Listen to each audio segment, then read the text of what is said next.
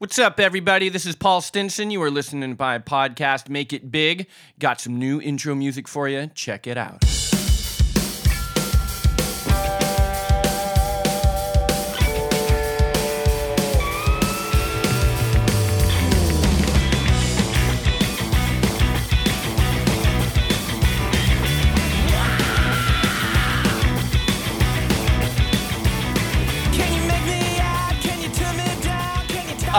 Right.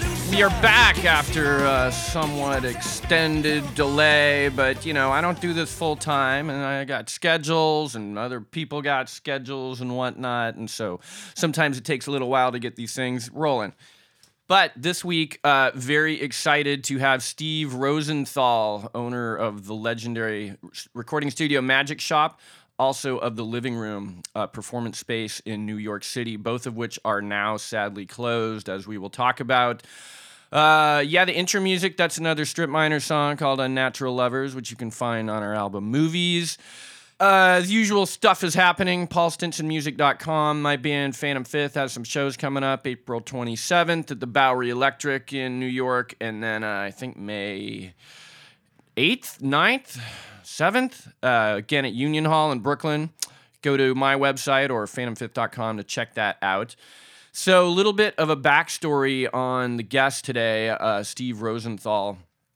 I moved to New York, I guess, about a year and a half ago. And right about that time, Dave Grohl's series, uh, the documentary series Sonic Highways, was coming out, which was a series where he went around the country to different recording studios and uh, checked them out and told some stories about them and then recorded a song in these sort of historic places where all kinds of magic had been made, all kinds of bands had recorded, all kinds of artists. Talked to the engineers and the owners and people who had recorded there to get a feel for you know what it what it was like to to record there, what it means to what these studios mean to the music that we all know and love. So I thought that was a that was a cool series in general. If you're interested in music at all and want to know anything about how it's made, uh, there's a very long history, very interesting to me. Um, and the last one in that series actually was at the Magic Shop, which I had never heard of before before I moved to New York. But the uh, the last Sonic Highways episode was at the Magic Shop, which is a studio in Soho, was a studio in Soho in Manhattan that opened in 1988, I want to say, by Steve Rosenthal, who we are talking to today. Hosted all kinds of people, probably most famous these days, unfortunately, for being where David Bowie recorded his last two albums, Blackstar and The Next Day. But it started back with uh, people like Lou Reed, Sonic Youth, the Ramones, uh, Norah Jones, just all kinds of people. We talk about uh, we talk about a lot. There are a lot of things coming up in the episode, from Rick Rubin to GG Allen to uh, uh, just it's hard to, it's hard to even comprehend how much we talked about because Steve Rosenthal has such a history in New York and is really such a part of the institution of music in New York. Now, unfortunately, I don't know uh, for those of you who follow these kinds of things, the Magic Shop has been priced out of New York City. Uh, Steve couldn't talk about it for some legal reasons, but the general story is that um, rent just became too expensive. He is now in a part of Soho that is no longer artsy.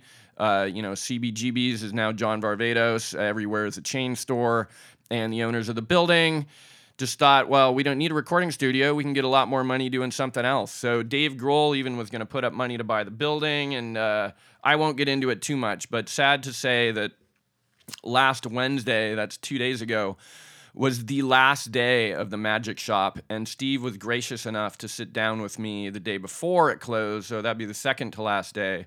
Uh, he was doing a lot of interviews at that point, which it's very unfortunate um, that there's suddenly become more interest in the studio now that it's closing than there was when you know it was threatening to get evicted because now pretty much it's over. The studio is gone. This great historic space is going to be turned into god knows what.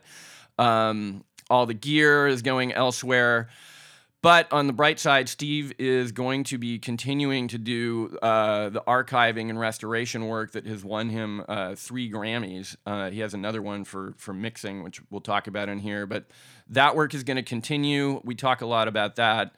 Um, we talk about a lot of things. This is this is a really great episode. I'm really stoked to be able to present it to you. Uh, thanks so much to Steve again for sitting down with me. And I want to get this up now because one thing that we talk about is people out there, if you have recorded at the Magic Shop or know someone who has and they still have masters of yours, you better contact them immediately because that stuff is going away. Uh, there, there's just nowhere to store it. Um, and it's expensive to keep that stuff around. So, anyway, I really hope you guys like this. And without further ado, here's my talk with Steve Rosenthal. No worries. So, is this the actual last day of the studio, or No, the last day of the Mad Shop is tomorrow. It's, is tomorrow? Yeah, Is there a session actually, or is yeah just, John and Yellow and Alieska. Yeah. It's uh, the fourth day of their mixing of their record. They recorded their record here last week, right. and now this week they're mixing it. Wow. And that's gonna be the last one. They can put that on the album. Yeah. Last historic. Well, you know they're really good and they're really young, so I kind of like that. yeah, yeah. The next generation. And the thing is also John, um, John and Yellow. I mean, he came here, and I think his first session was 1991 Oh yeah. with the Gigolo Aunts. Yeah. So he's been coming here for a boatload of years. So it's- Forever. yeah. it's great for him to sort of finish it up. So it's. Uh, I gotta imagine guests or people that you know are coming by to sort of pay their last respects, like That's sort of what's been happening. Yeah, Yeah. people have been showing up, buzzing the buzzer and coming by, or they'll send Kabir or Matt or Chris uh, an email. Can I come by and stuff? Yeah. And, you know, yeah. I'm Check it happy to let people come by and take photos and buy. yeah, man, it's hard to believe. Well, let's go back to uh, to earlier times. How did you even get into engineering? Did you start out as a music guy playing? Yeah, I was a playing guy. I played a lot. I had a couple of bands in the Guitar? late '70s, early '80s. Yeah, I was a guitar player, a pretty awful singer. I was in a band with my first wife and uh, a band called TV Babies, and we put out three records. And uh, and then uh, the thing that kind of actually got me started on engineering was I uh, quit school. I went to New Paltz uh, Okay. for college, and I left New Paltz, and then. Um, my friends got a development deal. You remember those? Oh yeah, yeah, sure. yeah. They don't Put do you in a that- studio or together and write some songs, see what you got, and yeah. yeah, They don't do that really anymore. But I think Yeah. my friends got five grand to do a develop, de- have a development deal. Uh, excellent. and uh, Here in the city? no, I, well, the band was from the city. Yeah. Right? We were all from the Bronx, but uh, for some crazy reason, the studio that they got hooked up with was in Colorado.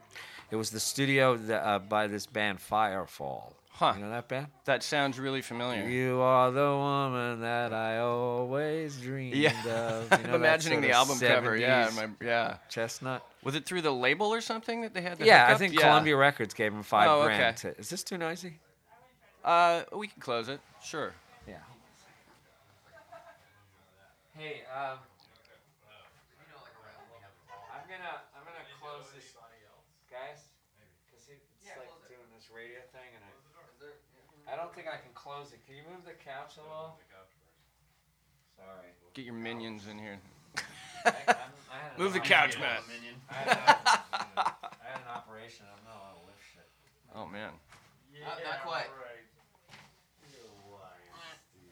Thanks, guys. I know you're not lying. Come on, do that. That's what I do. Thank you.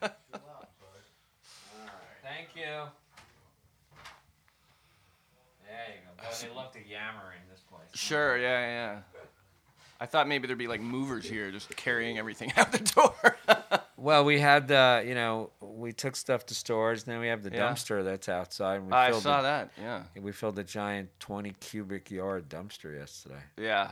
I mean, I've been here 28 years. It's a long time, so I've collected a lot of crap. Yeah. Yeah. Moving in New York, it's always, uh, why do I still have that? It gets buried. You don't even know. Uh, you know, speaking of John and Yellow, when we were cleaning out some of my uh, closets and, and drawers here, I found two demos that someone dropped off for him in 1992 yeah. that I forgot to give him.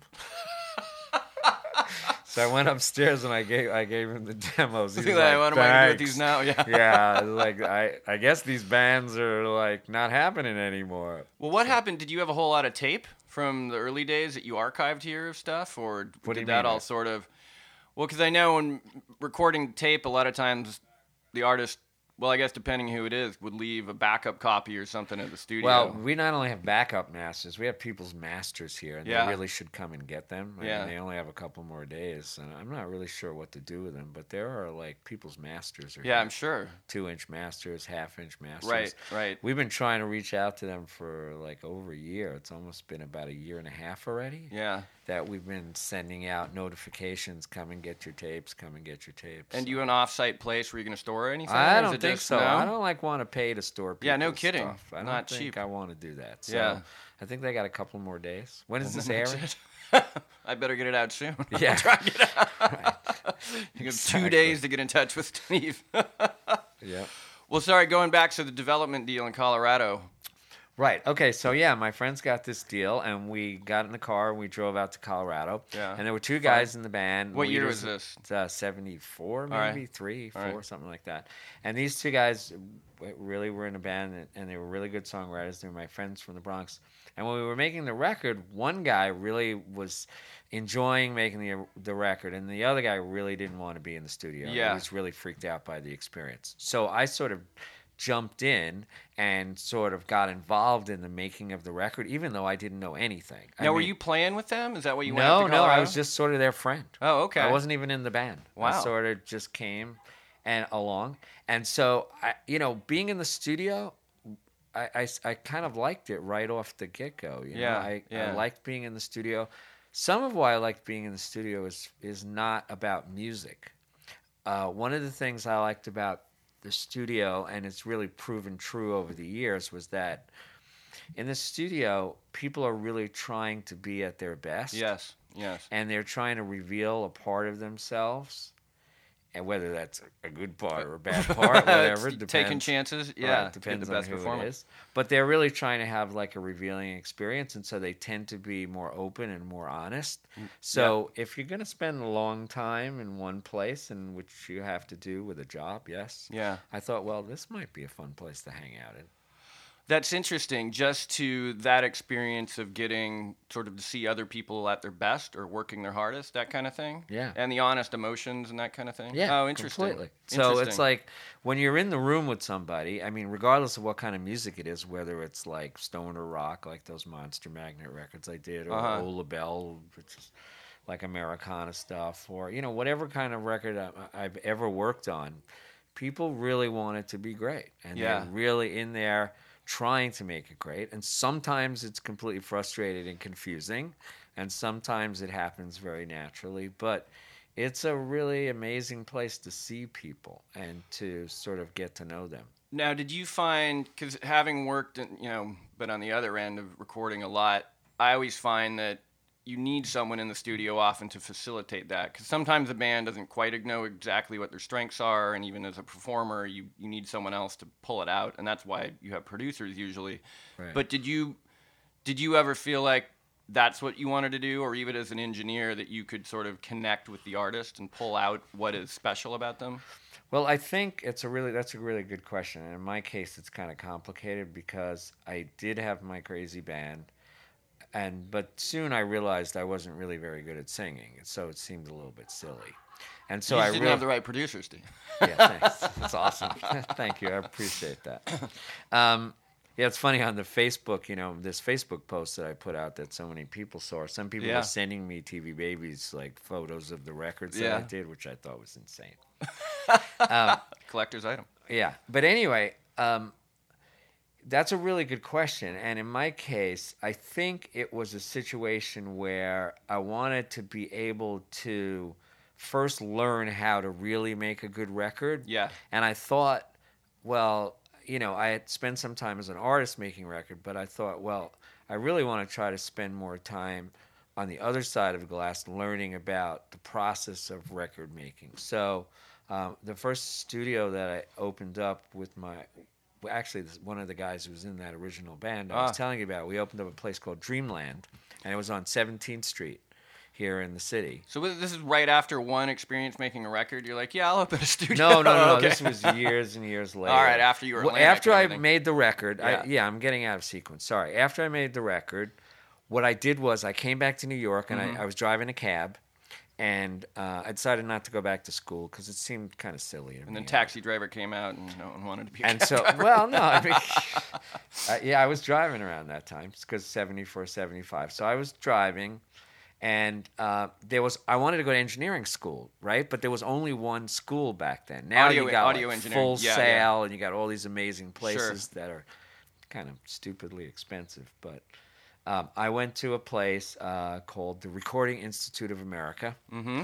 and it was seven hundred dollars. And I think it was six or eight weeks. And in we went- Manhattan? yeah, we Yeah. went to Odio Studios, um, which was on 54th Street, and I got my diploma in in miking guitar amps or something. That's classic. Completely inane. Yeah. You have like a card engineer. yeah, I did. I have like yeah. a certificate Yeah. somewhere, and of course, that certificate really didn't get me any gigs, but any jobs. But I, I was happy I did it. So then after that, I tried to get a job. I, I was very very hard to get a job. took a long time for me to jo- get a job. Finally, I got a job as an apprentice for uh, Herb Abramson.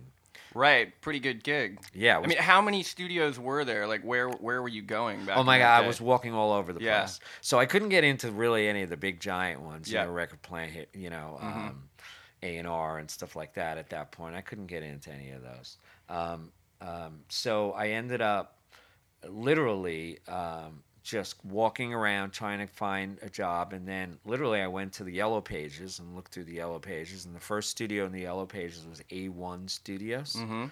and that was Herb Abramson's studio. So I called up and I was like, uh, "I'm looking for a job as an engineer," and he literally said, "Okay, come down tomorrow." Sounds like Matt's story with here. I know, it was really Same crazy. thing, So- walking around. I went down and then I ended up working for Herb for more than three years. And uh, he taught me really so much about how to make records. You know, he was the third partner of Atlantic Records. Yep. Yes. Come in. May I? Oh, shit, Come on. Can I be? Yeah, yeah. Oh yeah. Piano's a part of the studio. Right here, I meant. Sorry. Yeah, right. That's John in Yellow we were talking about. He's, Yeah. He's going to the potty. so um, yeah, so I went and uh, I worked for Herbie, and I worked there for three years. Was he an engineer as well, or was it- Yeah, I mean, okay. Her, the stories that Herb would tell was that he was the engineer who recorded in the little office space. So Mhm. they had the office space. Atlantic was first, right, where they moved the desks out of the way at night and they cut the records. And Uh-huh. Herb was sort of the engineer for the, a lot of those early R and B records. Wow. And so when I met him, uh, was long after his association with Atlantic, because he had left Atlantic about 1960, Mhm. and I met him, I guess, in '74. I guess it was something like that. But at that point, he had the Atlantic Records console, Oh. the bigger Atlantic Records console, Right. which he bought from them, and that's the console that I learned on. It had giant rotary faders Yeah, yeah. and um, and very little EQing. So it was mostly about you know mic technique. He had Sure. a very specific way to mic the drums. I could only use three mics on the drums, hmm um, and I spent a couple of years having to do things exactly the way he wanted to. And did you sort of learn both the uh, magic and the limitations of, of that technique, and Well, think about funny- what else you would want to try? Well, it was funny because what we mostly were doing were like Atlantic type artists, Mhm. and so I was doing lots of uh, soul bands and stuff. Right, And right. within the context of those records, where you had like all of these people in the room at the same time, Mhm. John, you made some soul records, yes or no? No. No, John didn't make any soul. Zero soul. Black soul. Yeah. No, um, rock. But you did. Even from the beginning. Uh, no, I guess I But did didn't you just tell a story about Sly Stone and Earth, yeah, Wind, I and Fire? on like Earth, Wind, and Fire a little, like one day. But I also, um, I worked on some. There was a time, like in the late '80s, when I did work on a couple of soul records, but it was like a, a chick named Malira or something. It was, you know, yeah, Yeah. It Fleeting, yeah. fleeting for sure. I was more like a, definitely a rock guy. Oh, okay. Uh, cool. That's, yeah, that's really producer cool. guy was Lamel Humes. That was the shit. I, the stuff I was doing at um, Times Square. Ah, Factory, ah, That was a very strange era for me Wow. because I was definitely not in my wheelhouse. that's You awesome. know, Wow. Rupert Hunt? No, not Rupert Hunt. Yeah. Who's, Uh, Perry, Richard Perry, Yeah. engineered for him one day Wow. for like four hours Oh my goodness. at, at his factory. It was really weird. That's pretty amazing. He yelled at How was it? You yelled at you? Of course, yelled really miserable guy. I think LA is chill. Right. Not so chill. Uh-huh. Oh, Cole's here. Okay, bye. Oh, my Another kid? call. Okay, Oh, hold on one Pause. second. All right. Yeah, so mostly with Herbie, I did like R and B records that and with full Yeah. band. So it's like piano, bass, drums, two guitars, horn players, background vocals, lead vocal, all at once. And where is A1? It was then? it was on 76th Street Okay. in the Milburn Hotel. That's the I think he moved after I was gone, but Uh-huh. that was the one that I worked in. Okay. and uh, it was just great, and I learned a real lot. And I, I'll never forget the day uh, when he didn't show up. So uh, so. It, the way it worked was like usually I would set up the session once I knew what I was doing. Yeah. You know, usually I would Yeah. set up the session and then, then he would come in and he would do his thing and it was all good. So this one day Lee Fields was there. You know, he's a pretty well known guy. Yeah. He's had a nice sort of career renaissance. And uh, he showed up with his full band, you know, just as I sort of outlined it. And I called up and I said, uh, you know, where, are you, where are you? And he's like, I'm not coming. And I was like, what? You're not coming? He was like, You got it, kid. yeah, he's like, I think you can do this. And I was like, ah, goodbye, goodbye. I'm not sure I can really do How many this." years in was that? Probably about a year and a half, Oh, maybe okay. two years Yeah. or so. Throw you in. And he just Wow. dropped me in, and I was completely panic stricken. And somehow I made it through the day. I didn't have an assistant. We didn't have assistants. Now, what was it? Was it eight track, sixteen? Ah, that's it. Was twelve track. Twelve. Okay. It was two Scully machines, an eight track and a four track, sel-synced together. Oh. And I'll never forget, like the buttons, like the the buttons to press play and stop. They were made of wood. That's pretty old school. it was crazy. And so the buttons were made of wood and it had toggle switches. And in order to punch in, you had to flip the toggle switch and hit the buttons at the Yeah, same time. yeah. It was really, really difficult. Of course, I learned how to really punch fast, sure. you know, because I could punch 16th notes on that stuff. I could, you know, when I finally got a real Studer or something, it was, Yeah. it was really easy. Now, with the soul bands, would, would it be horns as well? Yeah, live Oh, okay. horns. Horns. All at once. All of at the- once. yeah, Everything was all done at once. tracks, It was yeah. like a live document. Yeah. basically. And uh, I mean, it came out okay. They seemed to be happy. I, I didn't think it was all that great, but yeah, I stayed there. I did a record with him uh, for Otis Blackwell, the guy Mhm. that wrote all those great songs for Elvis, like Mm-hmm. "Return to Sender," "Don't Be Cruel," "Fever." So I did a record. And these are still coming out on Atlantic. He still had somehow. no, these were on his own label. He had like a sub label Ah, that he would put stuff out. Got on. it. So so then I worked at Herbie's for a while, and then I got fired, and then I went to work at a market research place, and then I put together a small little eight-track studio Okay. on 13th Street with my friend from the Bronx, and that was called Dreamland. All It was, it was excuse me, it was on 17th Street. It was 13 East 17th Street, and it was the top floor, and it was really awesome. And I lived in the back of the studio. Mm-hmm. Oh, nice. And I got to do sessions in my bathrobe, which was really the best. Classic. I mean, it was just really awesome to be able to like go. Um, We're like 77 or later. yeah, this is that's right. Okay. This is like 1977, 78. Um, Well, and so that scene was like, you know, the beginning of punk rock. oh my god, it was awesome! Like yeah. I did GG Allen in my studio. Yeah.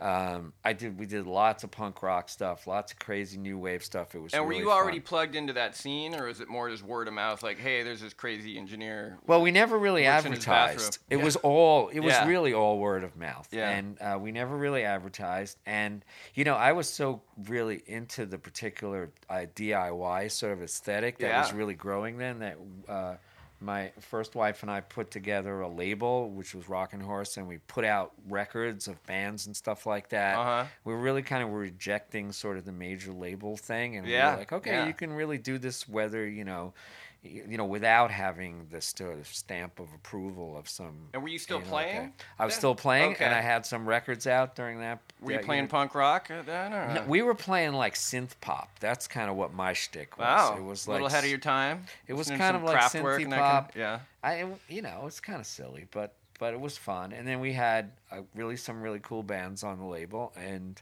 um, so we did that. And I was there basically from '78 to '83, maybe. Yeah. Are any of those albums still in print? I of my labels. Yeah. No, none of them are in print. Right, you can okay. see some of them. Sometimes I see some of them show up on eBay and Yeah. stuff. Yeah. But no, I mean the staff here has digitized them, and they're always bugging me about putting them up, but I really haven't had the chance. You're like you got enough. Now that I, well, now that I'm going to be unemployed Well, sure, in a couple of weeks, maybe maybe I can do that. writing your biography. And, Oh no no no. But yeah, it was really fun. That was a really fertile period. Yeah. You know, I've always sort of believed that anytime the record companies are confused, you get the best music. Yeah. So that was a period where they were very confused. They didn't really understand the punk rock thing. They didn't really understand the new wave thing. It took them a while before they processed it and started turning out these new wave bands with Yeah, the skinny yeah. ties and all of that crap. Yeah. But- doing all the coffee bands. Yeah. Right. At first, it was you know it was it was a lot of really innovative and sort of edgy stuff. So were you playing around the city at that time? Yeah, With some I of played, these other bands. I played CB's. I A lot, played yeah, I yeah, Great. Gildersleeves, all those places. Yeah. Nice. yeah, it was Wow, fun. I had played CB's in 1974. I played really early. Oh I wow. played Yeah. Hilly. I went and auditioned to Hilly with my electric guitar Yeah. without a band, and he said like, "What what what am I going to do with you?" I think he said, "What the Well, yeah. Okay. You I can say that it's a podcast. okay, what yeah. the fuck am I going to do with you?" And I said, "I don't know." And he so Did you have a band at that point? No, I didn't have Oh. a band, and I just went. I really wanted to play CB's, and um, and so I played some songs for him, and he said, "Oh, I know what to do with you." So he had me play while the bands were setting up. Oh yeah. Always so I classic. stood in yeah. front of the bands, and I played with my little Fender amp. Yeah. And while the bands were setting up their drum kits and stuff like that, and then when they were done, I got kicked off. Uh, That's great. well, Yeah, it was fun. I guess I don't know. I was never that good. You know, it was clear that I was never that good. were you were you making a living basically as an engineer then? Yes. Kind of from the beginning. Dreamland, yeah, I was making a li- well. First for Herbie, eventually he paid me. At first he didn't pay me, Yeah. but eventually he started paying me. Okay. And then, um, then with Dreamland, yeah, we were making enough money to pay the rent and have a life.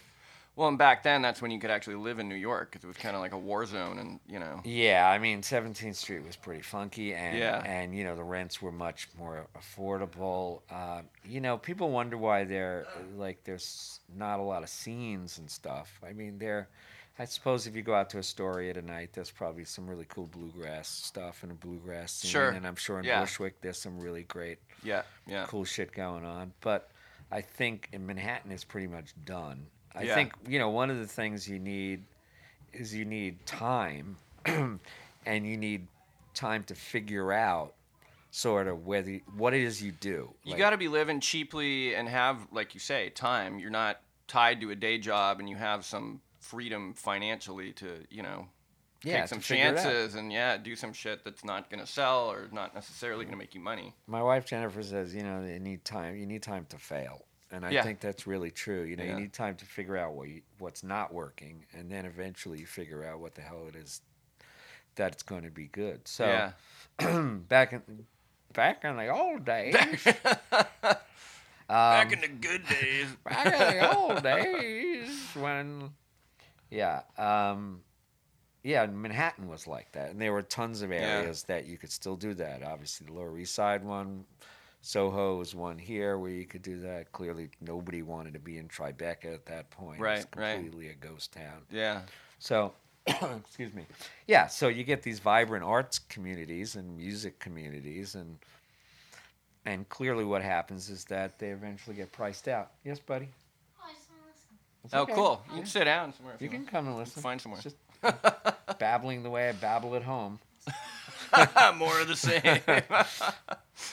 what? So did you end up sort of becoming by default a producer on some records, or was it? Did they bring? Because you know, punk bands back then rarely had a producer. If they did, it was just like a friend. You know. Yeah, that's a worked at the really good question.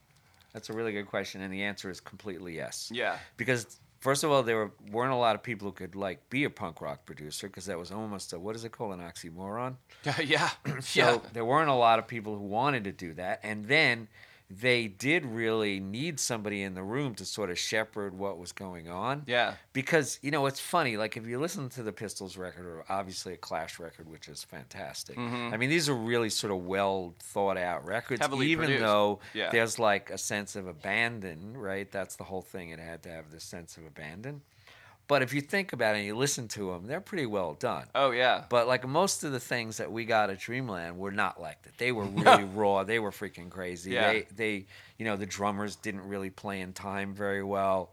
You know the song structures weren't sort of figured out yet. Yep. You know what I mean? You know the sort of the, Well, a lot of it was just more about the energy and the feeling, and the song was like, you know, well, we don't want to be slick because that's what the big record labels are doing. you yeah know? Yeah, and it was fun. But some of them were writing really good songs where you're like, well, hey, wait a minute, you know, if you did the chorus again, could be better. Yeah, so there, I think you're right. There was a lot of sort of helping, and you know, to a certain extent. I mean, sometimes they were like, you know, no way, I, I don't care. Yeah. But lots of them were like, okay, can you help me sort of sort out why this doesn't sound very good? And what about when you worked for Herb? Was he the producer?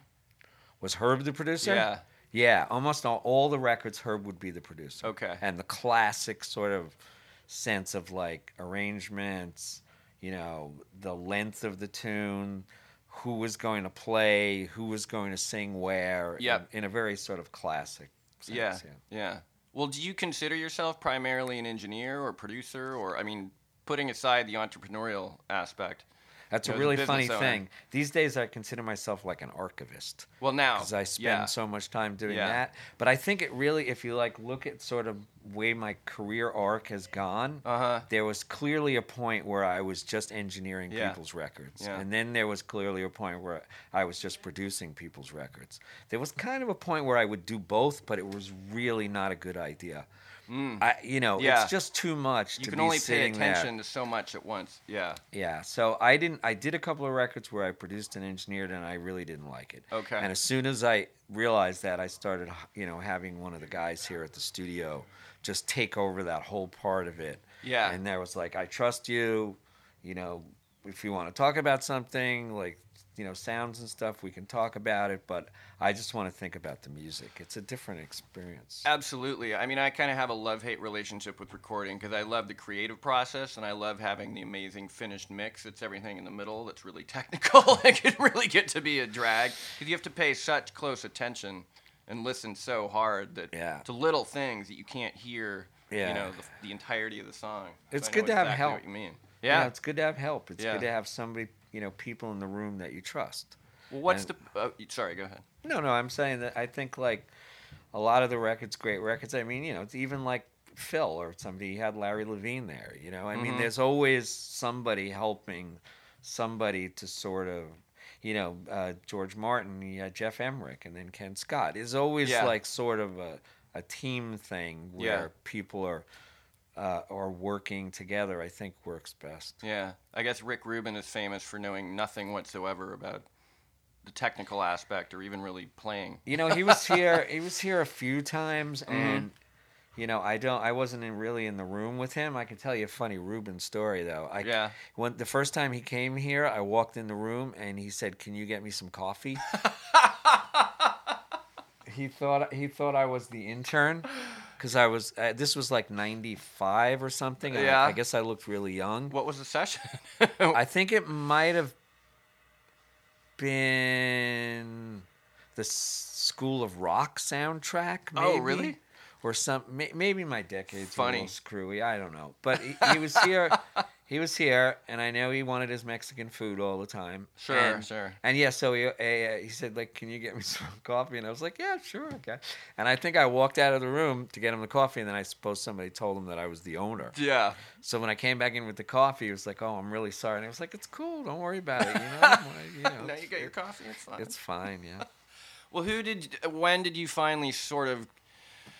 I guess you were always in demand, but at some point you kind of outgrew your space, the eight track and whatnot. Well, actually, no. What happened was is that my life really was transformed when uh, my my first son was born. This is my Okay. second son, Ah, right there. excellent. Uh, You were but- transformative too, I'm sure. Right. he really was. But at that point, my life was transformed by my first son, Graham, and he was born. Mm-hmm. in when he was born, he had real problems, and he you know, he had a really tough time of it, and so uh, everything kind of stopped Okay. when my son was born, Yeah. and uh, and my first wife and I just basically spent years really just trying to figure out how to take care of him, Mhm. and and it really was um, uh, a, a very difficult time, and so. Were you still living in the back of the studio? No, point? I got Okay. I got guy. My partner kicked me out in like '83. He was like, "I want to have fun. I want to do sessions in my bathrobe," you know. yeah. So uh, we moved to Long Island City, um, and now it's all cool and hip and you know fun. It wasn't that much fun. Yeah, yeah, yeah. When I was there, um, so yeah, that's kind of like things for me kind of stopped after um, after Dreamland, and then I we sort of split as a partner, Mm-hmm. and then I went out trying to get. A couple of years later, I went out trying to get work. Yeah. Yeah. So you were up to like 85 or something. Yeah. Did you end up going back to work for a studio, or did did you finally? Yeah, I, Okay. oddly enough, I ended up working. Uh, once again, I couldn't get a job in like one of the legitimate joints because I had my resume was sort of odd, Yeah, yeah. right? Because soul I, bands, punk rock. punk rock bands, you know, Break, it- yeah. right. It was just sort of weird. So I wasn't doing like mainstream like records and rock records and stuff Yeah. like that. So. Did you Uh, have any real desire to do that? Well, I mean, yeah, everybody. Like I remember in 1976, I wanted to work at A and R, you Mhm. know, because there were so many amazing records. Yeah, yeah. You know, and I did get a job there actually for about three weeks. when, when was this? It was about 1976 or so. I don't know. It's all Yeah. a little vague, but yeah, I got hired. I got hired, and and again because my career was so weird, they sent me in the basement splicing cables. That's what I did. Yeah, so I spliced cables for I think three weeks. Yeah. and then I you com- couldn't I- take it anymore. I completely You're lost like, it. I This isn't worth lost it. Rather go back to market research. Yeah, exactly. I was happier, you know, just being a coder than splicing wires and stuff. Yeah, So, yeah. so where were we? Like, where's that? 85, 86? Sure. So, oh yeah, where I ended up working, oddly enough, was I uh, there was a rental company Uh-huh.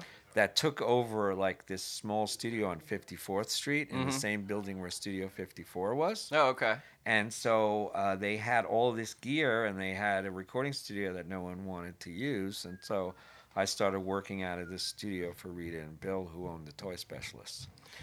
Doing recording there or lent? Yeah, actually out to- doing recording in that Okay. room. Okay. Literally in that room. It had been a studio before owned by the Benanti family. And so we, we I, I sort of set up shop there. And Who was and who was recording there? who did I record? Yeah. Well, I mean, in it, I recorded like sort of. I had my own clientele, which was sort of Mhm. I was cultivating, and Okay. so it was mostly people that I had uh, known and bands and stuff that I was working with. Sure. Yeah. I did that uh, rock band Attention. I did a bunch of soul records. Yeah, I mean, it was kind of a fun place, and I that's where I learned how to do MIDI stuff because Yeah. they were renting all this new MIDI gear. oh yeah. So I got to try to play with all this MIDI stuff, and, Uh-huh. I, and I learned how to do it. Are we into the ADAT era yet, or uh, No, not no, quite? Okay. Okay. This is like sort of like uh, well, I guess late '80s. Yeah. this is like right. Linn nine thousand and Mhm. and uh, you know Oberheim systems and sort of that sort of Okay. stuff. Yeah, But yeah, I learned how to use all that stuff. I mean, you know, Yeah. as an engineer back then, you sort of had to know how to use that. Definitely. I mean, you got to keep up with the technology because the bands expect it. Yeah. You know? and and that's when things started shifting towards making you know records that were more machine based Yeah. and less live based Mm-hmm. um, so i wasn't happy doing that stuff i tried to work at unique for a while that was a place where there were a lot of sort of hip hop records and Yeah. i don't know if they were called hip hop yet i don't know um, and uh, i tried to work up there but that didn't really work all that well Yeah. Yeah. Well, eventually, was it just like I got to open my own studio? This, you know. well i was working. yeah I was, you had a big enough. People sort of knew you. It sounds like you had Yeah, somewhat of a yeah. clientele. Yeah, and I think I had already started working a little bit on the early Stone stuff. Uh huh. Um, the first Doing the time, I- remastering. yeah, the Yeah. first time I started doing it with Andrew Oldham. Um, Yeah, I mean, I think it was this this sort of sense that it was like now or never to build a place. Yeah. And so um, I went and searched for a partner, um, and I found a partner. Uh, it was this gentleman named George Hirsch, and uh, excuse me. And uh, together, uh, he sort of checked me out for about six months, looked into all of my stuff, Sure. and then after about six months, he was like, "Okay, let's do this together." Great. So, between uh, mostly his money and some of mine, uh, we decided to build a studio. How going back? How did you get into the Stones remastering stuff? I met Andrew at another studio that I was working at. It was Uh-huh. called ODO, and Andrew was kind of wild back then. I, I, I can't really get very specific about what he was doing or not doing, but he was pretty nuts back then. And I met him, and we just got along really well. And Yeah. he was doing some stuff. I remember an early session with him uh, at Unique where I was working on Marianne Faithfull stuff, Uh-huh. like '60s stuff, and you know Andrew just he was just so spaced. It was crazy. Because you've done a ton of those, like 22 of their first.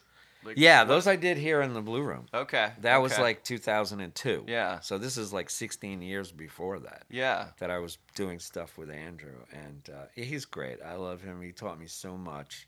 He taught me so much about like artists and how to treat artists and what they're what they're sort of like and what they need. And he was like amazing. What is one of his pieces of wisdom? This is, I gotta Oh hear. my goodness, there are so many. I mean, he has a very tough viewpoint. If the artist asks you to get them coffee. Yeah, he's, he's a tough guy, but he, I really learned a lot about him. I think there's a really mis uh, guided uh, perception of what he did, Mhm. and there's, like I've heard lots of Stones tapes, you know, unreleased stuff, and I've heard lots of studio chatter. Mm. And Andrew was involved in the making of those records. I- Sure. tons of times I hear him going, you know, faster, slower, Yep. Yeah. you know, what's this, what's that. So this sort of conception that he wasn't is is bullshit. Yeah, he was, yeah. and I've heard it. Was he pretty tough then? Uh, Well, I don't, you mentioned he was a tough character, but was his kind sort of wisdom to be tough with the artists, or Well, I think one of the things that you know, that was interesting about the the way he looked at Stone stuff was that it was like a living thing to him, and he Mhm. wanted to still continue to work on it and Yeah. think about it and Yeah. stuff. Where like I tend to be like more like a preservationist, where it's like I don't want to screw around with it. Like basically, I feel like it's my job to keep the timestamp of when it was originally Mhm, done, and I mhm. want to make sure that if I'm going to, like for example, when Kabir and I mix Elvis Presley, right? So we've Mhm. been doing a lot of Elvis Presley mixing. It's like, well, this record's made in this this recording was made in 1971, for example. I really don't want it to sound like a record that was made in 2016. yeah, yeah. I want it to be time stamped like a record that was made in 1970. Is that partly though also, I mean, based upon the gear that you have at the studio, you can do something like that? You know what? I've done that in places besides the magic shop. Okay. It's really a matter of how you hear stuff. Can you do me a favor? She got me um, a drink. You can have some too if you want. You want half of my mozzarella sandwich? You want anything? After we're done, I can get you some soup or something. Just just ask Anne. She's in. She should be in my office. Just you know the half and half thing. Ann has it. Okay. So it's more like a producer's aesthetic almost. Well, no, it's I don't know producer engineer. not I mean, it's producer, like it's about listening and Yeah. it's about understanding like what were the techniques they had then, Mhm. and what part of those techniques can you duplicate, yeah. and how can you get the, the the reverbs to feel the way they did and sound the way they did.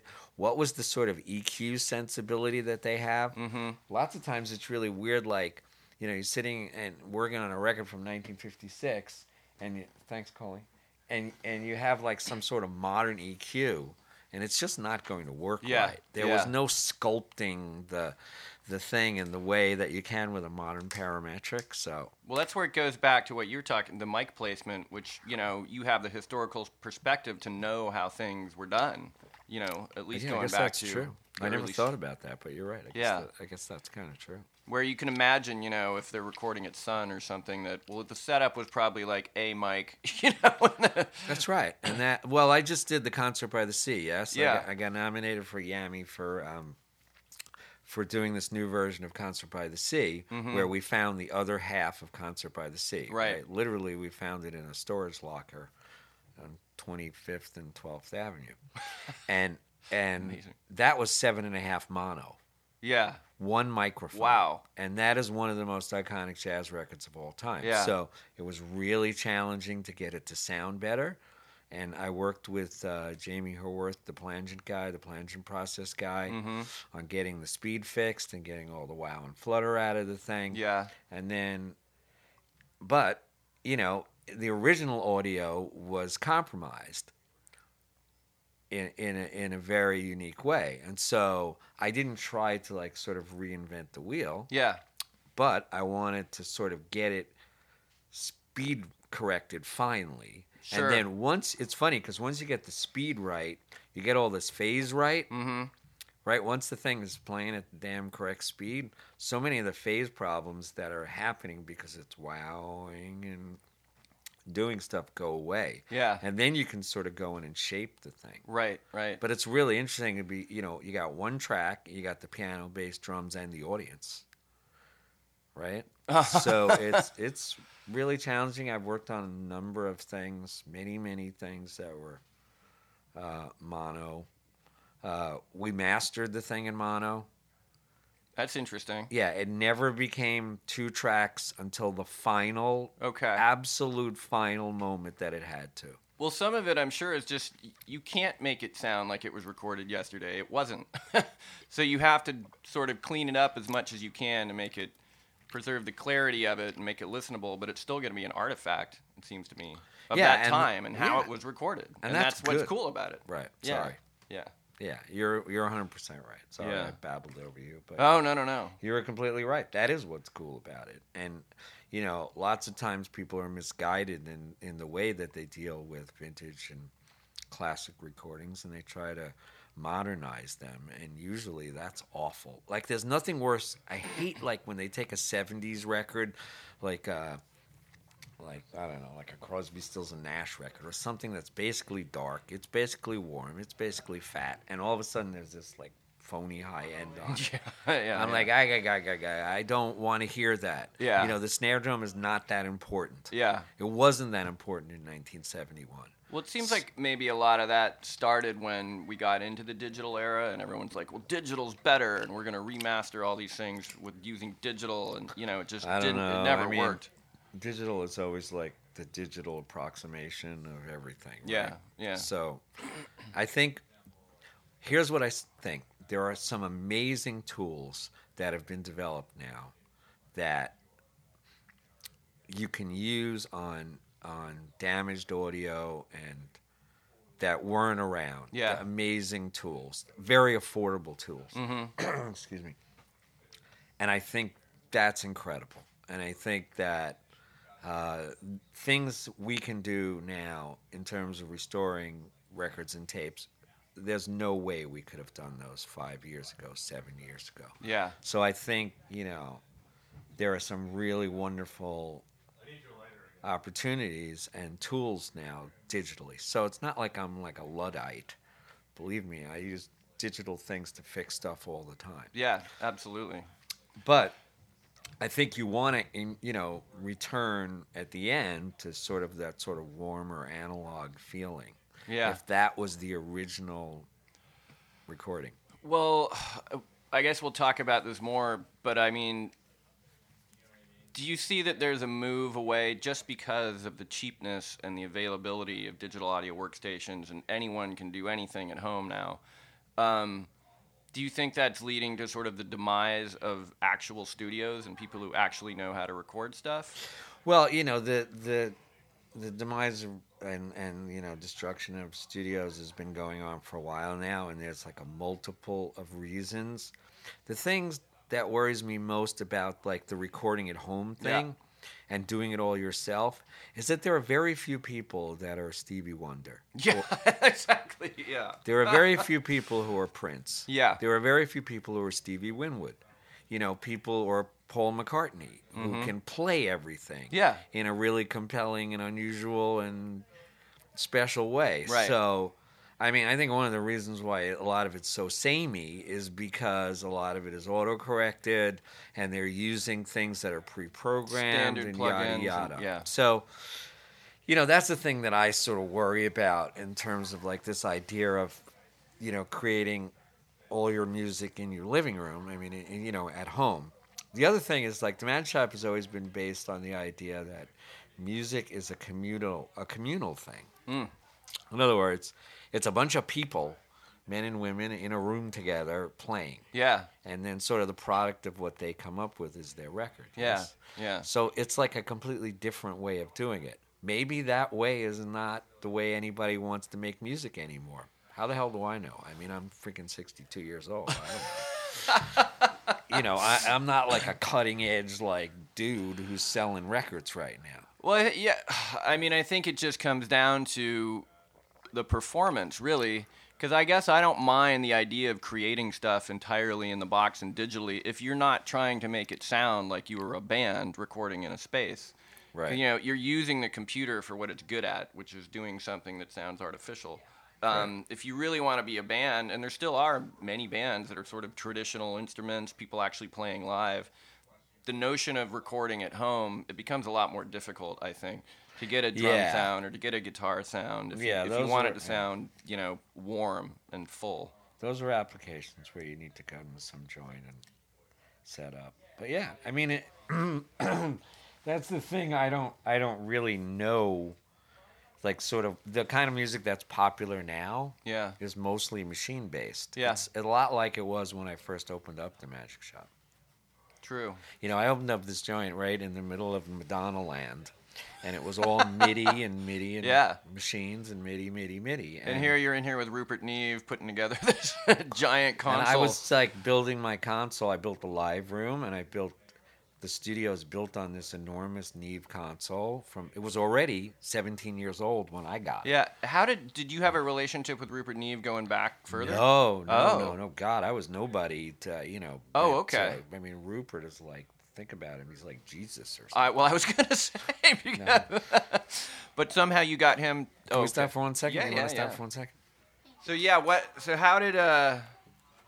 So you got the partner, and you decided to open shop. Did you look around a lot for a space, or it was like, well, Soho, that's a shithole. We can get something Yeah. cheap there. no, no, that's a really good question, and and you know why I know the answer now is because uh, in packing up, having to pack up all my stuff, Uh-huh. I've gone and gotten uh, my notebooks out and and scheduling books and all this stuff, and in there, uh, uh, there's a one notebook which literally sort of shows all of the places that I walked to. So where I went from the where the towers were, um, across town, up Broadway, then to Center Street, up to Houston, right? Then all the way across to the river again, and then down. And I literally walked up and down the blocks. It took three months, maybe or so. And each day I would take like a different set of blocks. and looking in listings, like commercial. There were no listings? listings. Oh, I was gonna say. how did you- yeah, it wasn't really like that. Then. Yeah. it was more like down here anyway. People just would put signs out. Okay. And yeah, I mean, sometimes there would be like a real estate broker or whatever, but Mm-hmm. I tried to stay away from the brokers as much as I could. Yeah.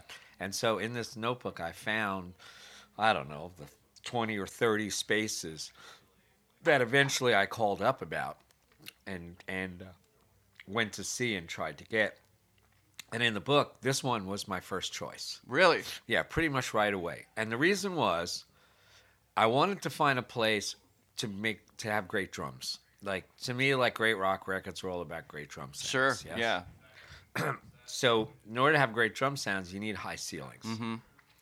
And I so I needed a space that had high ceilings and no columns Yeah. because most of the spaces downtown had high ceilings, but they had columns. All right. So Yeah. this as soon as I saw this space, I walked in. There was nothing here. There was nothing upstairs. What did it used to be? It was a photographer's loft. Okay. and uh, Charles Collum owned it, and um, there was a big projector in where the live room is now, Mm-hmm. and then everything else was basically empty. He had lived on the floor above. Okay. Um, So, yeah, I spent months looking around all this area trying to find spaces. Right. And you came back to this and still available? I came back, yeah, and this Yeah. was available, and it was really affordable. It was thirty seven hundred dollars Uh huh. For what was almost like four thousand square feet. Yeah, yeah. So So it's the live room, and then down here, and then what? I, is there more up above or no? yeah, there's the old stuff up above, Yeah. and then here down here, there's this room, and then the blue room, and then Mhm. the red room, and then Okay. there's actually a shop behind that as well. Oh, okay. All right. Excuse me. And did you already have your site set on the Neve console or a Neve console, or that was sort of the next thing? Yeah, I mean, I really right away. There wasn't much thinking about it, really. I knew I had used the Neve mic pre's and EQs. Um, if you think about it, in those days, their consoles were being broken up Mhm. a lot. That sort of was the fad. You take a vintage Neve, you break it up, you steal the EQs, Yeah. the mic pre's, and Yeah. so I had used a bunch of Neve mic pre's and EQs and had completely fallen in love with them. So I pretty much knew I wanted to have a Neve console. Um, Now, were there many of them around? it's a really great question. I mean, I know, you that the history of this is interesting. in my book, I have a list of all of the ones. I didn't remember this at all. I have a list of all the ones that were available at How'd that you even particular find them? time. I searched all the studio mags. Uh-huh. I did. I, I'll show it to you. I'll show you the thing later. And I had um, this list like of like 30, 40 Neves that were available at the time, and then I called each studio to see whether they would be interested in selling the console. And oddly enough, I called Sound City. the one that Dave Grohl now has? Yeah, the Yeah, one yeah, that yeah. Dave ended up buying. And- Funny. And, I put a maybe next to that one. In my book, it's there's something that says maybe next to that one. So anyway, I, for some reason, buying one here didn't work out, so I decided I would go to England and try to find one in England. Okay. Just sight unseen, just like get on a plane to London? And... Yeah, I went on an Eve hunt, basically. That sounds fun. yeah, it was a blast. Yeah. And I stayed there for, oh, three and a half weeks or so. Uh huh. and I went and saw a bunch of them. And um, Alexander Fulcher, who owned the one that I ended up getting, he had a studio in the East End of London. He had two vintage Neves. He had the one that I had Uh huh. got, and then he had a, the Konk desk, like the original Kinks Konk desk, Okay. which I think had 1064s or 1062s. It was something incredibly exotic and really beautiful. Right. And I just chose this one because I had used this series EQ before. And you were familiar. Sure. Yeah. Sure. Well, and then how did the other part come about? I heard you found it in a hospital or something. In yeah, the other Scotland. something really bizarre. yeah, was, there's a poster of it here. It was in a hospital in Cardiff. Okay. In Wales. After it, yeah, after right. it left the BBC, Uh huh. that's where it went, and they only used three faders. I'm not exaggerating. What were they only used thinking? the- Did- they used a turntable Yeah. and then the you know the the microphone. Did you get any stories why they thought they needed a huge Neve board I in don't know, hospital? but the broker really was really smart because he convinced them that they didn't want this old piece of crap. They wanted a Mackie. Sure. Well. So, yeah, what happened was basically um, someone walked into the control room with a picture of another one because I had the 32 input, and then Yeah. I used to use like a little Trident sidecar. Mm-hmm. And somebody walked in with a picture and literally said, uh, "I think you probably want this."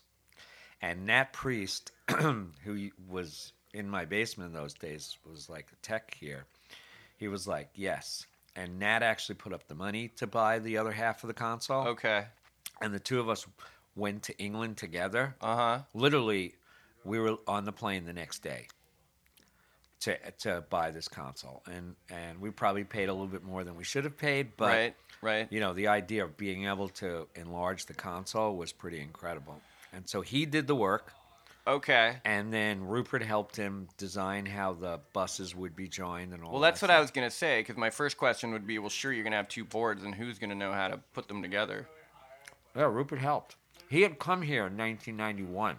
To the magic shop? Yeah, he Okay. had come to see the console. Now, did he do it sort of by ma- like here schematic, bus wise, and that kind of thing, or did you, You mean meet how? him in you mean- England? you mean with Nat?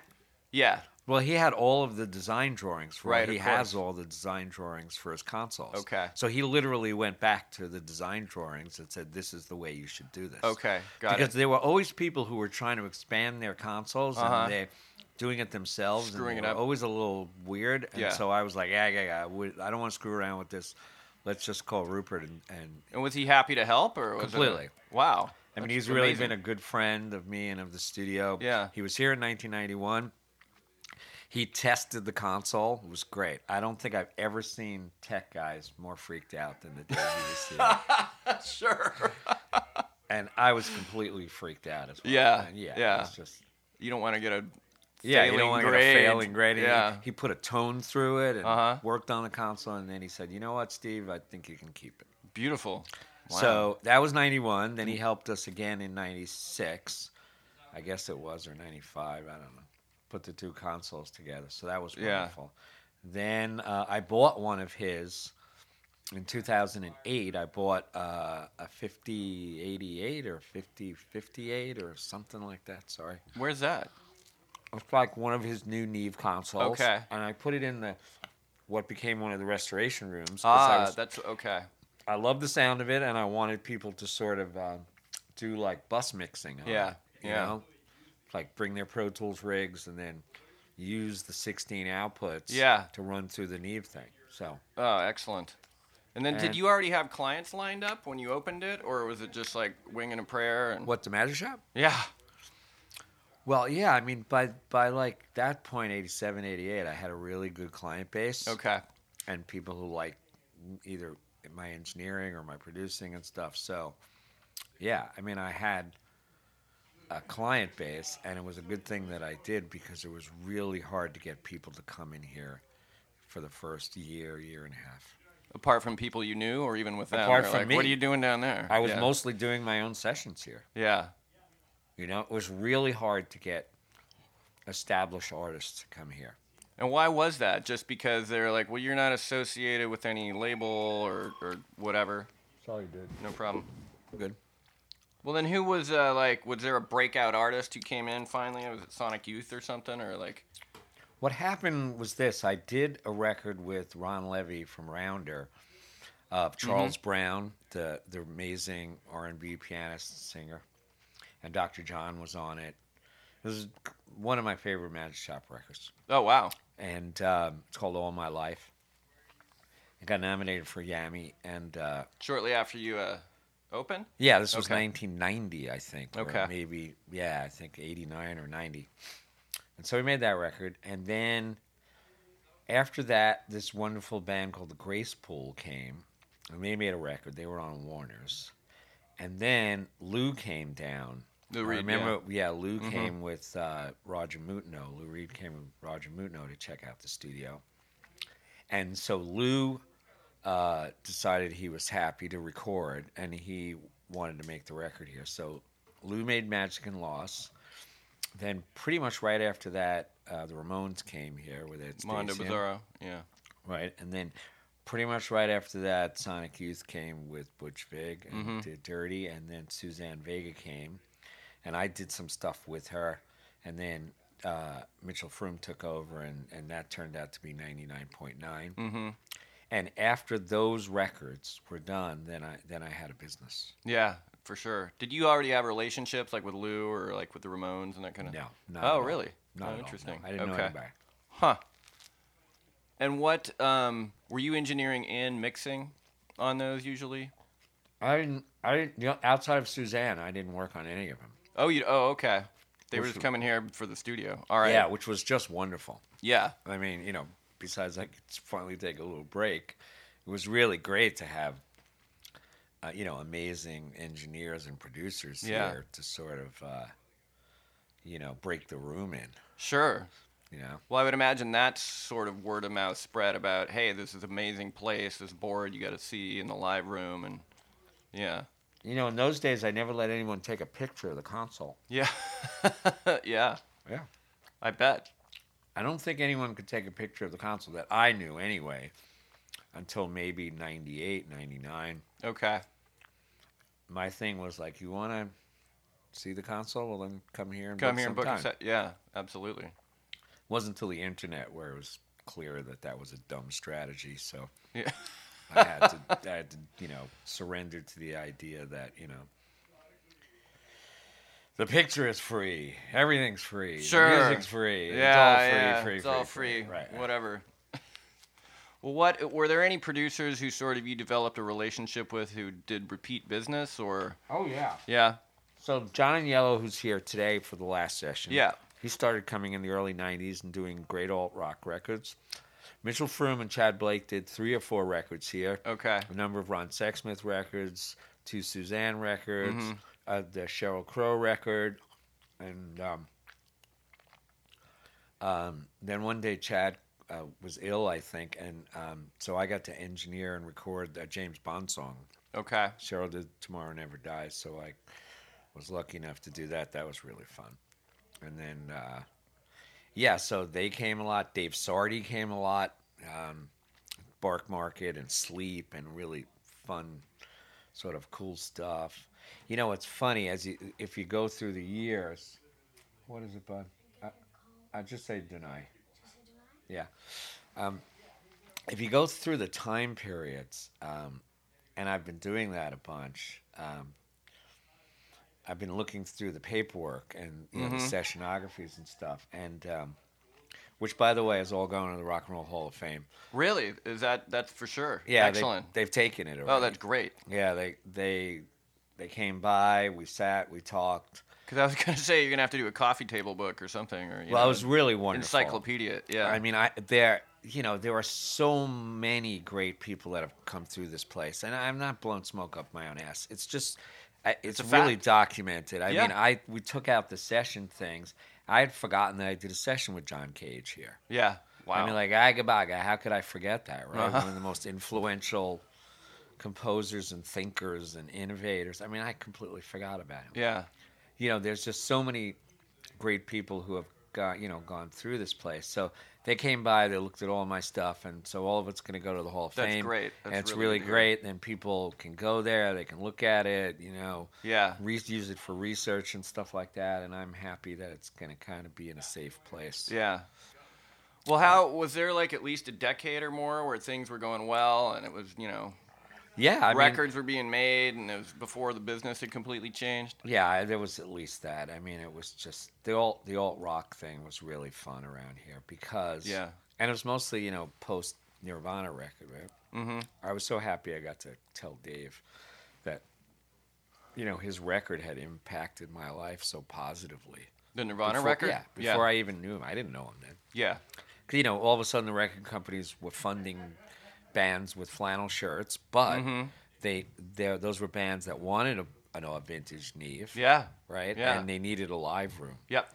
So all of a sudden, the things that seemed like sort of nutty in 1988 really made a lot more sense by the time 1992 rolled around. Yeah. Yeah. So yeah, we had fun. We had a blast. It was great here, and it was like really cool records, and many, many records were made, and the studio was stupidly booked. You know, there would be holds on holds Yeah. for people yeah. to come. Bands booking it out for a month or whatever, and uh, yeah. Right, and most records lasted at least a month, six weeks, Yeah. just for the tracking. Mm-hmm. Um, and sometimes, you know, it, it was it was just a really fun time, and lots of really great records uh, that came out of that period. Uh, I did a couple of Monster Magnet records, which are really fun. Um, yeah, What What would you say was like the turning point where suddenly you're like, hey, what's going on? I mean, besides 9/11, which is a whole different thing, but what Right. What about as far as the industry? Well, the industry really, I guess it was maybe 97 or 98 or something. They just stopped making rock records Mhm. and they started making these boy band records. Yeah. And once again, that's not something that the studio is really designed to do. No. Uh-uh. So then the money kind of dries up and then you have to sort of figure out different ways. And it was during that time period that I opened up the living room with my wife, Jennifer. Right. Right. so which the first talked living about. room, yeah, the first living room opened up in 98 and it's not a coincidence Yeah. right? It really was very, very helpful to the magic shop. And there's a lot of cross pollination in those days between artists back and forth, you know, and it wasn't sometimes, uh, lots of times, I didn't get paid. You know, I would just spec time for artists Mhm. that were at the living room that I really thought were great. Excuse me. What was the impetus to open the living room? Was it specifically to have a really good sounding venue for sort of singer Yeah, well- songwriter type artists? Yeah, I think at that time period, there wasn't a lot of stuff being done with singer songwriters. I know that's hard to imagine right now.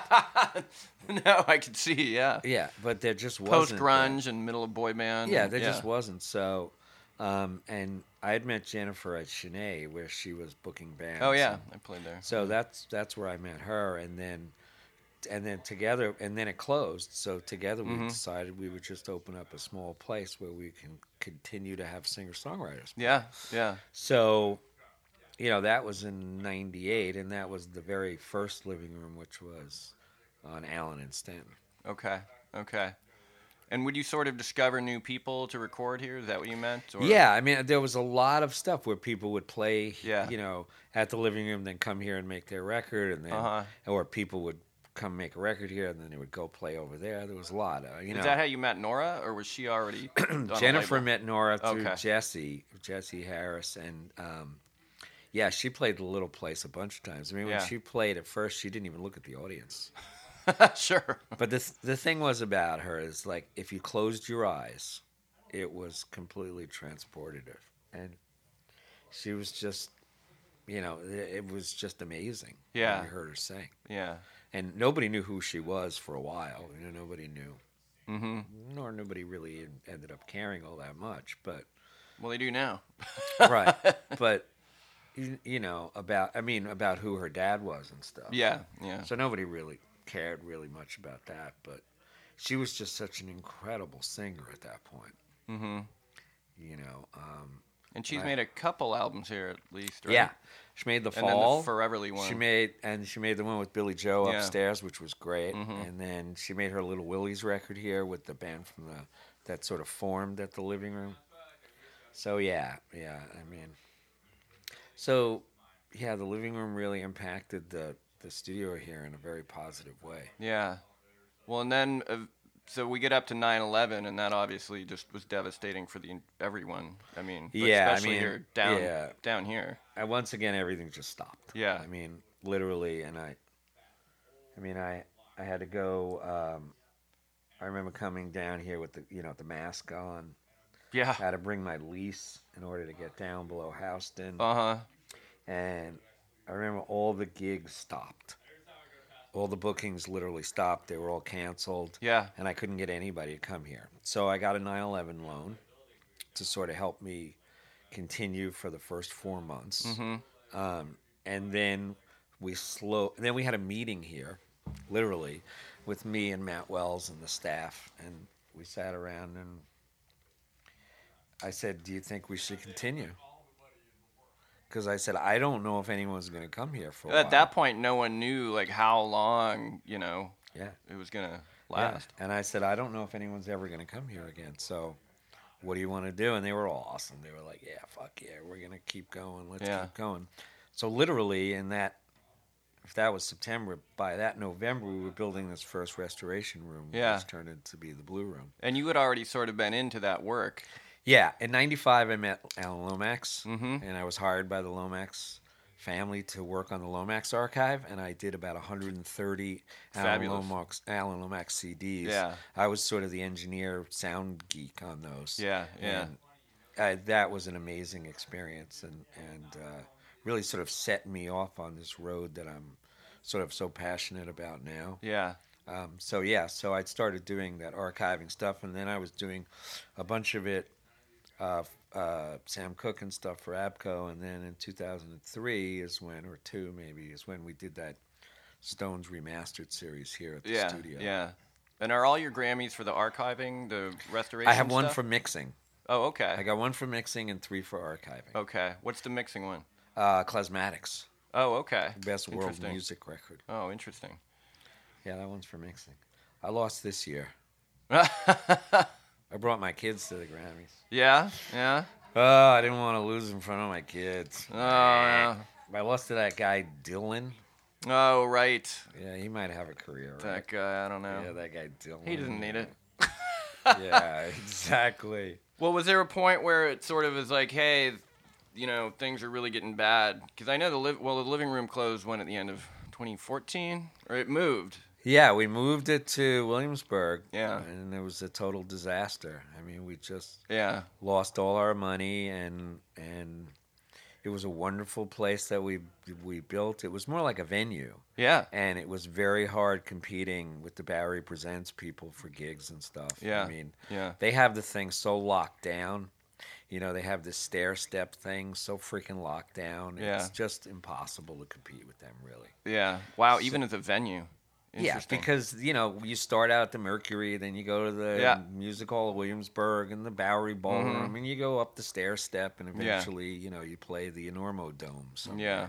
Yeah. um, and it really works really well for bands, and it really works well for managers and booking agents because the whole thing gets all set up for you. Sure. Yeah. Right? Well, that's great for them, but it's really pretty awful for like a mom and pop thing like we were. So Yeah. we had a really hard time getting the size, uh, you know, the kinds of acts that could fill this place. Was like 270 people, so it was Yeah. a lot bigger of a place. And did you run into the same problem there with the rent continually going the up? rent was and- ridiculously Yeah. high, Yeah. and we paid it because we really had we really believed we had faith that we thought it was going to work there because we had a going business for 17 years up to that point. you Yeah. know? and we really thought it was going to work, and we had lots of positive feedback about moving there, but we clearly moved there at uh, a really bad time, and. Um, To Williamsburg. yeah, I mean, it, you know, all the really fun stuff was gone. Yeah, it's really yeah. transitioning into. It's not yet a place that can support like a lot of businesses. All the It's- businesses on my block there Yeah. having trouble. Yeah. I mean, it's sort of getting to be, at least parts of it are getting to be looking a little bit like Soho now. You know, Yeah. some of the same chain stores and that kind of Right, thing. Right, but you know the thing about these chain stores, yes, that the thing is they don't have to make any money. Yeah, that's true. right? So they they want to have American Apparel or some bullshit in Williamsburg, Right. And it doesn't really matter whether they make any money. It's just a cool zip code, and yeah, yeah, that's right, and Uh-huh. it's a loss leader for them, and they're fine. yeah, So Yeah. once again, that's not something like a mom and pop store can, or, Yeah. or a venue or whatever it is can actually do. So Well, now we got to talk about how. I mean, the, the sad part about all of this is that this Okay. historic place is, you know, gone now or will be as of tomorrow. Um, and I know I don't want to get into particulars, but is it just? I mean, maybe there isn't even anything to say. It's just Manhattan is not what it used to be, and nor is the the music business the same as it used to be. Yeah, I mean, I think the music business has, has really, you know, been very damaged and damaged itself, and is worth, you know, the value of the music business is so much smaller than it used to be. Yeah. You know, it keeps shrinking by ten percent of its value each year now. For how many years? Like Yeah. over ten years, right? Think about like when I started in here at the Magic Shop, there were ninety separate operating record companies with like A and R people and A and Mm-hmm. R administration people and logos and all that fun stuff, right? Yeah, budgets for records, Budgets, and, right. artist development. Yep. Now there are four, right? And soon there'll be three. Yeah. We like to say around here, eventually there'll only be one, and it'll be called FBI Records. Yeah. Although maybe it'll be Trump Records, right? Yeah. Yeah. Um, so I, you know, yeah, that's a part of it. My particular situation is is more of a real estate situation. Yeah. It's like the value of real estate down here is exorbitant, and and also what people seem to value here in this neighborhood is real estate. Yeah. And so the idea that they would value a place like the Magic Shop or want to have a place like the Magic Shop continue is just not happening anymore. Yeah. So that's Yeah. why you see so few, you know, artist-based things down here anymore. Well, I thought you put it really well on the post on the Facebook page announcing the closure about that. The balance of, you know, art and commerce is not quite what it used to be and what a lot of us would like to see it continue to be. Yeah, I mean, I, that's sort of my hope is that we can sort of figure out some way to get it back in line because it's really out of whack at this point. And, Yeah. And you know, I see all these people sort of wandering around down here, you know, so many tourists down here now. It's crazy. And, Yeah. they're all looking. They're walking around. They're looking and they're looking. Like, oh, that used to be Right. something. right, and they're looking and they're looking, but they're looking for a New York that's not here anymore. yeah. So- Yeah. And then they just go shop. Sure. Right? Yeah, and they go and right. they spend more money. money. on stupid stuff that they don't even really want. right? Yeah. So I don't know. You know, I'm. I, I know for me, it's uh, you know, it's too late for me. My hope is that for the kids in Bushwick and the kids in Astoria, that it's not too late, and that somehow they sort of stop this sort of eating of of the culture, you know, in exchange for real estate profits. Yeah. Um, I, you know, my suggestion is really to like set up these like sort of art zones where they're sort of protected, government protected zones where kids can get leases and you know they're protected from from like profiteers and stuff and they you know maybe that's like a revolving thing they get a two year lease Mhm. and they get two years to figure out what it is that they really want to do or something and that you know and that the end game of the thing is not that the particular piece of real estate that they've been working in is all of a sudden stamped as like cool Yeah. hip, available Right. and you know because that's i think a little bit screwy so, yeah. Yeah. i don't know Well, what's next for you? uh, i'm going to continue my archiving business and Great. restoration business with with my staff here we've been out con- uh, looking very hard at a at spaces trying to find a place to move it i don't need a lot of space but uh, we do need a, a building with an elevator and about 1,200 square feet or so. And Mhm. we're going to continue doing the preservation, archiving work, and and restoration mixing stuff. there. Out of the city, or do you know? I've been looking in here Oh, in okay. Manhattan. I've been looking, and and today I just went out to. What's the area under the Manhattan Bridge called? Uh, Dumbo. Right. Yeah, I went there. Yeah, I mean, I go to Hoboken. I'll just go anywhere. I don't, you know, whatever. Yeah. Um, so yeah, that part of it, I I want to continue. Yeah, for sure. Well, good. So All right. everyone's gonna want to know what it's like to work with Bowie and Tony Visconti. Well, I mean, I you know, I think you have to talk to Kabir because you know, Kabir was in the room, Oh, okay. right? If you want to really know the specifics of what that was like, you you have to talk to Kabir. Yeah. I mean, I can only say that it was really an honor to have him here. Yeah. And Absolutely. I had always been a big Bowie fan, so mm-hmm. it was crazy for me to see him here and have him upstairs. I know. I know. Um, and you know, we signed these NDAs, so no one could say anything. Yeah. we did really well. I mean, I'm Yeah. very proud of my staff. They really did great at you know keeping this secret, and Yeah.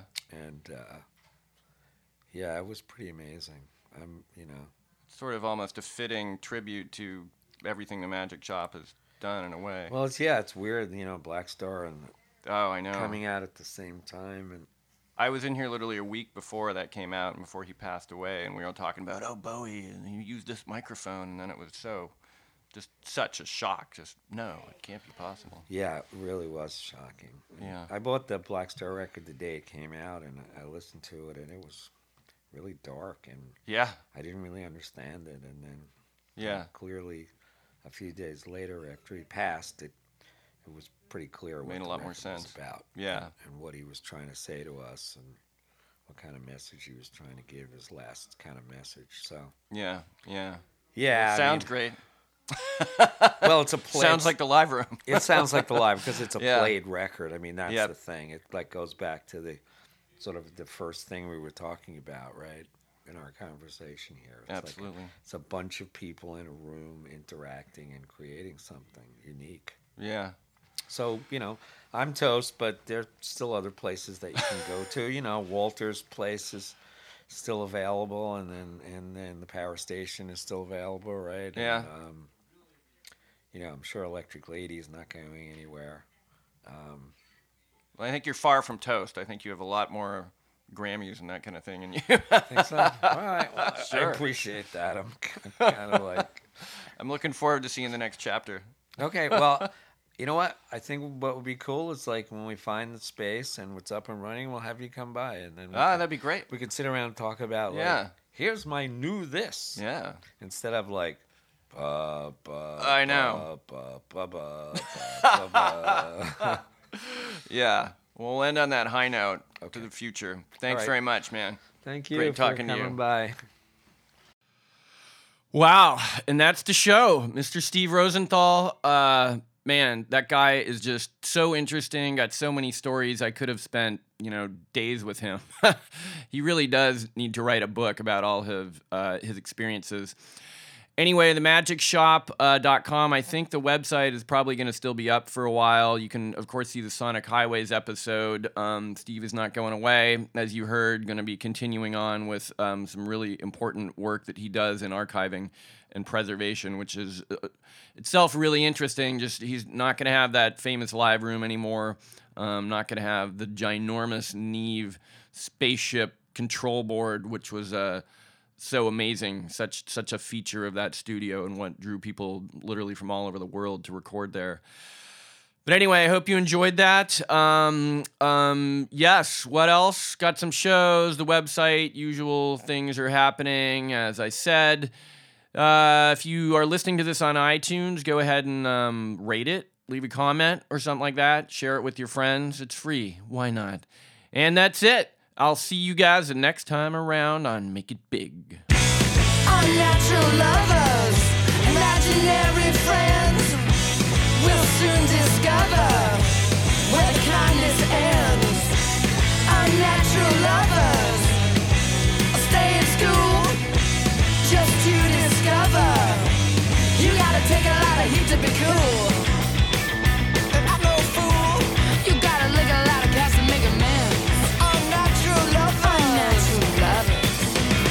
friends.